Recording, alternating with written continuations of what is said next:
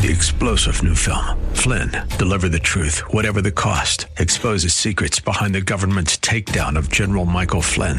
Flynn knew what the intel world had been up to. He ordered the first audit of the use of contractors. This set off alarm bells. He told the truth. He was the most dangerous person for Donald Trump to hire. They had to get rid of Flynn.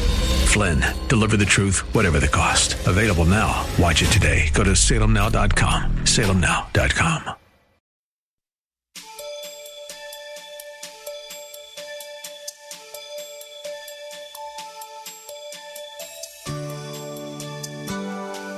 Thank you for joining us today. Now that Christmas is over, Pastor Rander challenges us with a life changing question How will we live after Christmas Day? The fact that we are able to hear today's message tells us that God has extended His grace to us in a new year, an opportunity to live for Him on earth and ultimately with Him eternally in heaven. Will we do what we've always done? Or will we commit ourselves to consistently seek God, hear God, trust God, and obey God? The Bible instructs us to trust in the Lord with all our heart and lean not unto our own understanding.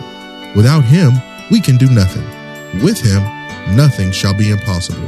We must be totally committed to Him, just as He is totally committed to us. He's given us another chance. What will we do with it? Have your Bible close by and have pen and paper handy. Have your Bibles turn with us to the book of Matthew, chapter 2, verse 2. That'll be the first uh, scripture, and we will have select, selected scriptures that we will be addressing in this morning's message. The title of this message is How Will You Live After Christmas Day? How will you live after Christmas Day? After you've taken down the decorations, after you've taken down the lights, after you've taken down the Christmas nativity scenes in the yard, when Santa and Rudolph can no longer be seen, when the parties are all over now, the frantic shopping has come to a screeching halt, when the credit card has been overused, when family and friends have all now gone home and said goodbye, then how will you live after Christmas Day? My friend, if you lived on your emotions during this Christmas season, if you fell for the hype and stress yourself out preparing for the Christmas season, then how will you live your life now that the Christmas festivities are over? Perhaps now you are in a better position to hear this message because of the hustle and bustle being over Perhaps now you can really hear what God wants to say to you this morning. So here's the question. So just what do you do with your life after Christmas Day? What do you do with your life after Christmas Day? Number one, just because Christmas Day has passed doesn't mean that you stop celebrating the Christ of Christmas. Now that's what we got to get. Christmas Day may have passed, but you do not stop celebrating the Christ of Christmas. Every day Christ should be the object of your worship. Let me say it again.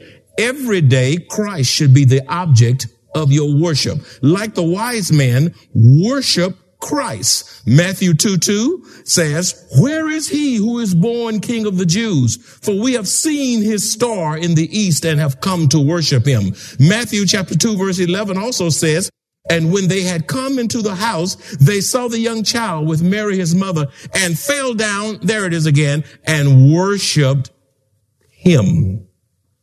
And when they had opened their treasures, they presented gifts to him of gold, frankincense, and myrrh. Beloved, worship is so essential if you want the Lord to maximize himself through you. Worshiping Christ should be a lifestyle. True worship praises God for his undeserved blessings. True worship praises God for his protection. True worship praises God for his divine deliverance. And it also increases our expectation as to what the Lord is going to do through us in the coming year. My friend, you cannot genuinely worship God until you first surrender your life to Him. Also, genuine worship involves giving to God sacrificially because you love Him so much. The scripture says in 2 Samuel chapter 24, 24b, nor will I offer burnt offerings to the Lord my God with that which cost me nothing.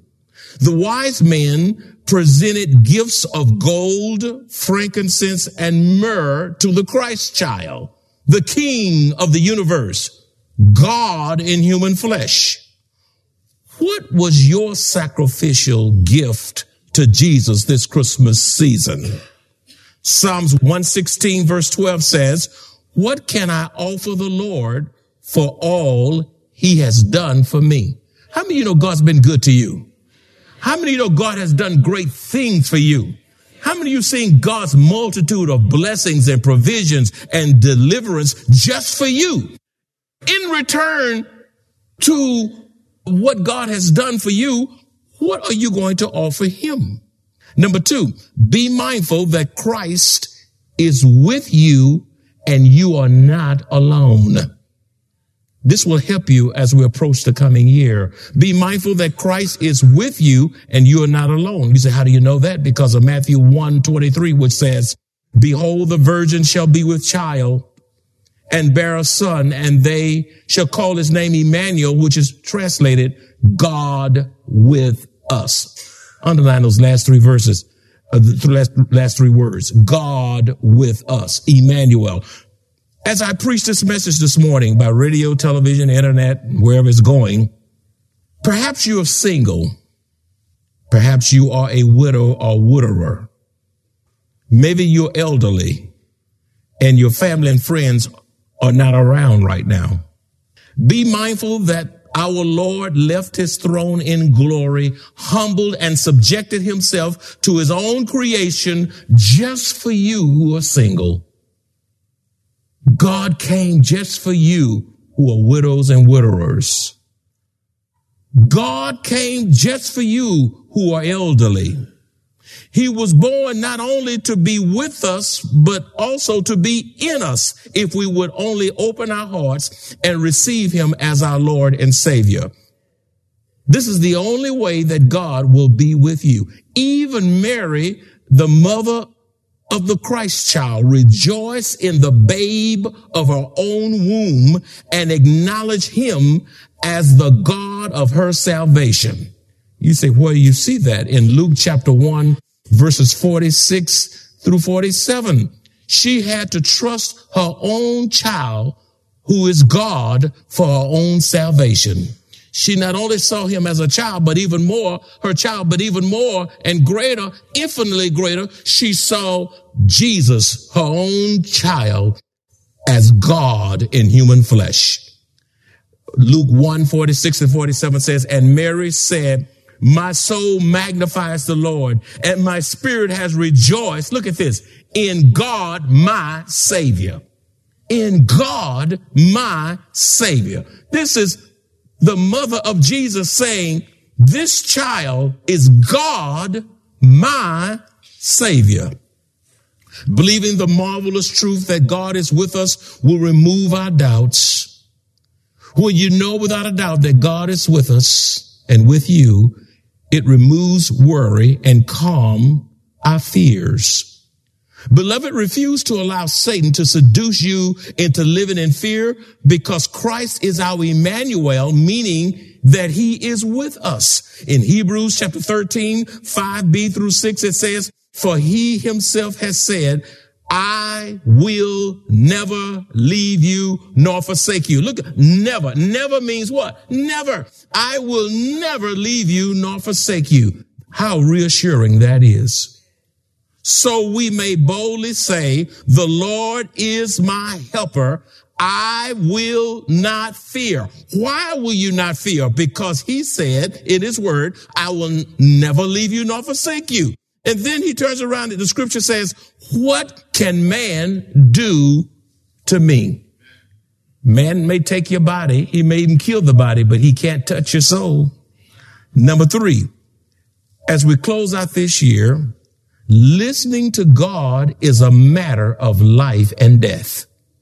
You need to write this down and, and young folk, you really need to write it down. This is so, so critical.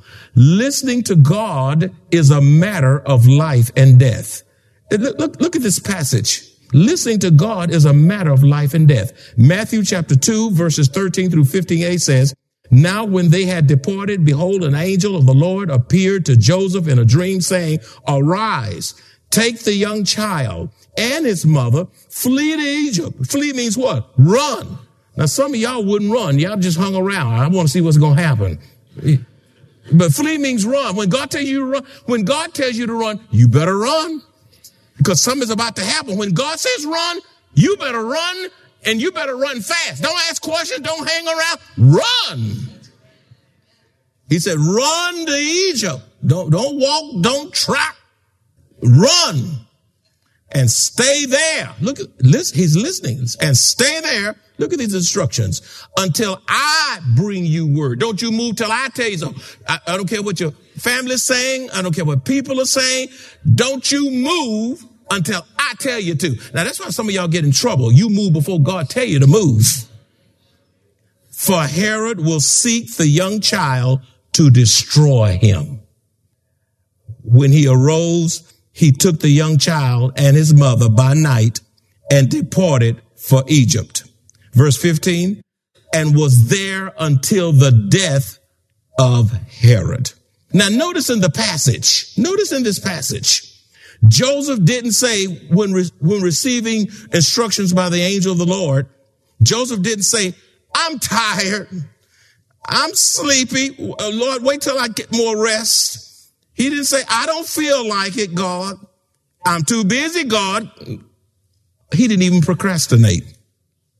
He did not put God on hold or delay like many of us today but listened and responded immediately to the instructions of God through the angel of the Lord to protect the young child's life. To the contrary, so many believers today get themselves in trouble because they listen to the media, they listen to people, celebrities, politicians, and friends to their own spiritual and physical detriment. Beloved, listening to God, listening to God will de-stress you. You want less stress in your life? Start listening to God. You want your blood pressure to go down? Start listening to God. You want to settle your life down? Start listening to God. He'll provide direction for your life. When you listen, he provides wisdom in decision making. When you listen to God, He brings structure to your life. You're not all over the place. Your life is not just scattered. You're not disorganized. God bring order and structure to your life. When you have a heart that is open to the voice of God, you will not miss when God is speaking and through whom he will speak. When you're listening, your heart is open. Speak, Lord, your servant is listening. When I, before I read a passage, I often pray, Oh, before reading, speak, Lord, your servant is listening. And so, so God, God wants to speak, but will you let him? Here's something else you must consider. Not only will God speak, but don't be surprised through whom he will speak. Sometime God will speak through a child. And you know that child is speaking from God. I've had that experience. Sometimes God will speak through your parents. Some, there are times when God will speak through a stranger. Sometimes, oddly enough, God will even use a pagan to speak to you. God has a lot of ways of getting your attention. Also, to hear God, you must possess a quiet spirit. Some of you can't listen to God because you're too noisy. You love hearing yourself speak, so you can't listen. You got to be quiet yourself in order to hear God. The Lord is not going to shout at you. Now you might pass over that thought, but you need to write it down. Sometimes you think the Lord is not a screamer. He speaks in a still small voice. He's not going to shout at you. Therefore, be still. Stop zipping and zapping all over the place. Pull yourself away from people. People has a way of causing you not to hear God. Pull yourself away from people and turn off the technology for heaven's sake. The greatest hindrances from hearing the voice of God are noise, busyness, and distractions. You need to write that down. You're looking at me, but you need to write it down. You miss it, your point. If I was to test you, this is one of the questions I would put on the test. What are the three greatest hindrances of, of not hearing the voice of God? And they are what? Busyness, huh? Noise and distractions. Those big three keep us from hearing God. Number four, as we transition from one year to the next, you glorify the Lord by being a blessing and not a burden in the lives of people. You should be a blessing and not a burden. You shouldn't be making people's heart heavy. You shouldn't be a disturber of people's spirits. This is done by building and edifying others not tearing them down through gossip, backbiting, and a critical spirit. Therefore, be quick to hear and slow to speak. Don't say everything you think. That's how we get in trouble. Now, a whole lot of things you will think, but you better not say it. And if you said you're going to wish you hadn't, how many of you have said something to this day you wished you hadn't said? I mean, I've said some things and it wasn't like I cussed somebody out, but you just put your foot in your mouth say the wrong thing at the wrong time, at the wrong way, and cause a lot of hurt and unnecessary pain. Be quick to hear, slow to speak, if you're going to be a blessing and not a burden. And, and don't you become the problem. Be a peacemaker. Matthew 5, 9 says, blessed are the peacemakers, for they shall be called the children of God. Are you a peacemaker or are you a firebug? Do you light fires? Do you start stuff uh, in the texting and the emailing and the, t- the tweets? Do you create mess? Are you messy or are you holy? You one or the other. Number five. Why y'all laughing? You laughing? I believe you laughing because it's true. You got some messy saints. When they come, here comes the mess. Number five, be thankful as we close out this year. Being thankful is not an option. It's a command. We are to live in a spirit of gratitude and thanksgiving.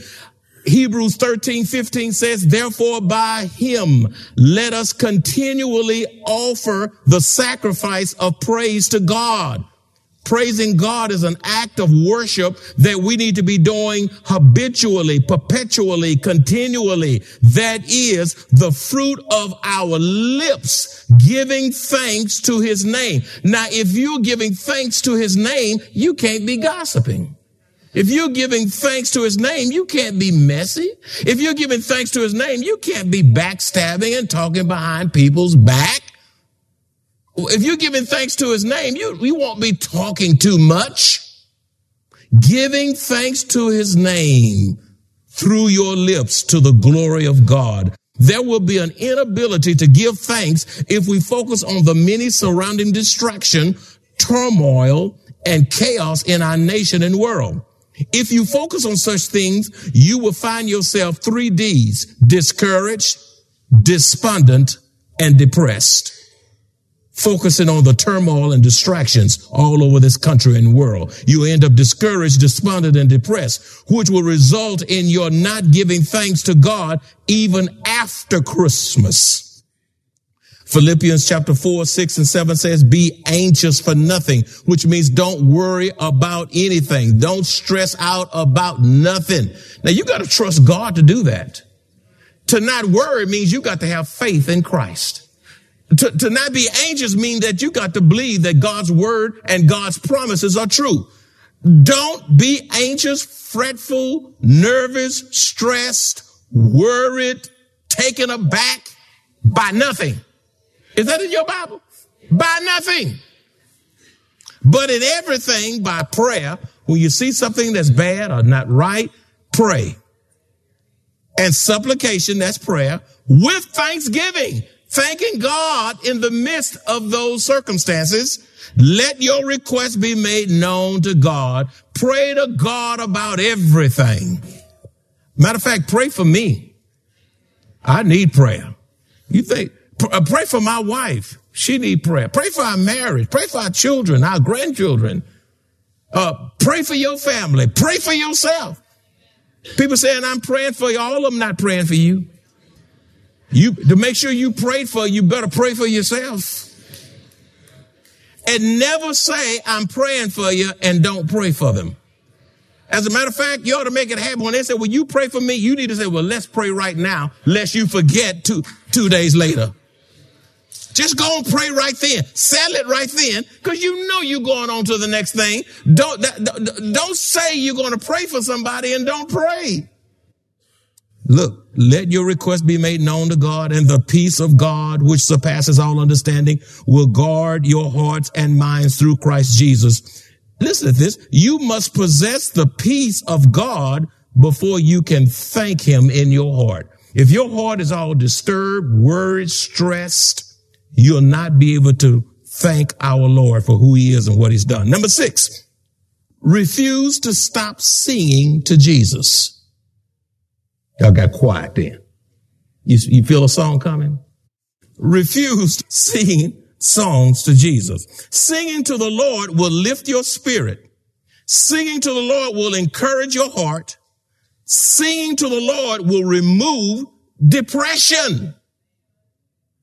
Uh, so you say, how do you know all this? Because of what the scripture says. Psalms 100 verse 2 says, serve the Lord with gladness, come before his presence with singing. Psalms 59, 16 says, but I will sing of your power. Yes, I will sing aloud. Say aloud. There it is, aloud. In other words, you ought to sing aloud to the God who's been so good to you. I will sing aloud of your mercy in the morning, for you have been my defense and my refuge. God has been your shield, your protector, your defender. He's been your refuge. He's been a safe place for you in the day of trouble. Have you ever had trouble come into your life? Some of you in trouble as I speak. And in the midst of trouble, he's your defense and your refuge. And you ought to return thanks by singing a song unto the Lord. The scripture says in Psalms 47, 6, sing praises to God. That's a command. Sing praises to God. Sing praises. Look at that Psalms. Sing praises to our King. Sing praises and by the way, when we sing, we are tuning up for heaven because our singing going to transition us right into heaven. You say, how you know that? Because of what the scriptures say. What, does it say? In Revelation 5, 9, it says, and they sang a new song saying, you are worthy. How many of you know God is worthy? Uh, God is worthy. You ought to sing because he's a worthy God to take the scroll and to open his seal. For you were slain. He was crucified and have redeemed us. He purchased our salvation, us to God by your blood. He atoned our sin out of every tribe, every tongue and people and nation. Jesus made salvation available for all, for everyone. But only those who trust him alone by faith through grace will experience salvation from God. You ought to sing because you saved. You ought to sing because you ought to sing because you're redeemed. You ought to sing because you have been bought with a price. You ought to sing because of the atoning work of Calvary. With all of these scriptures on singing, why are you not singing aloud to Christ?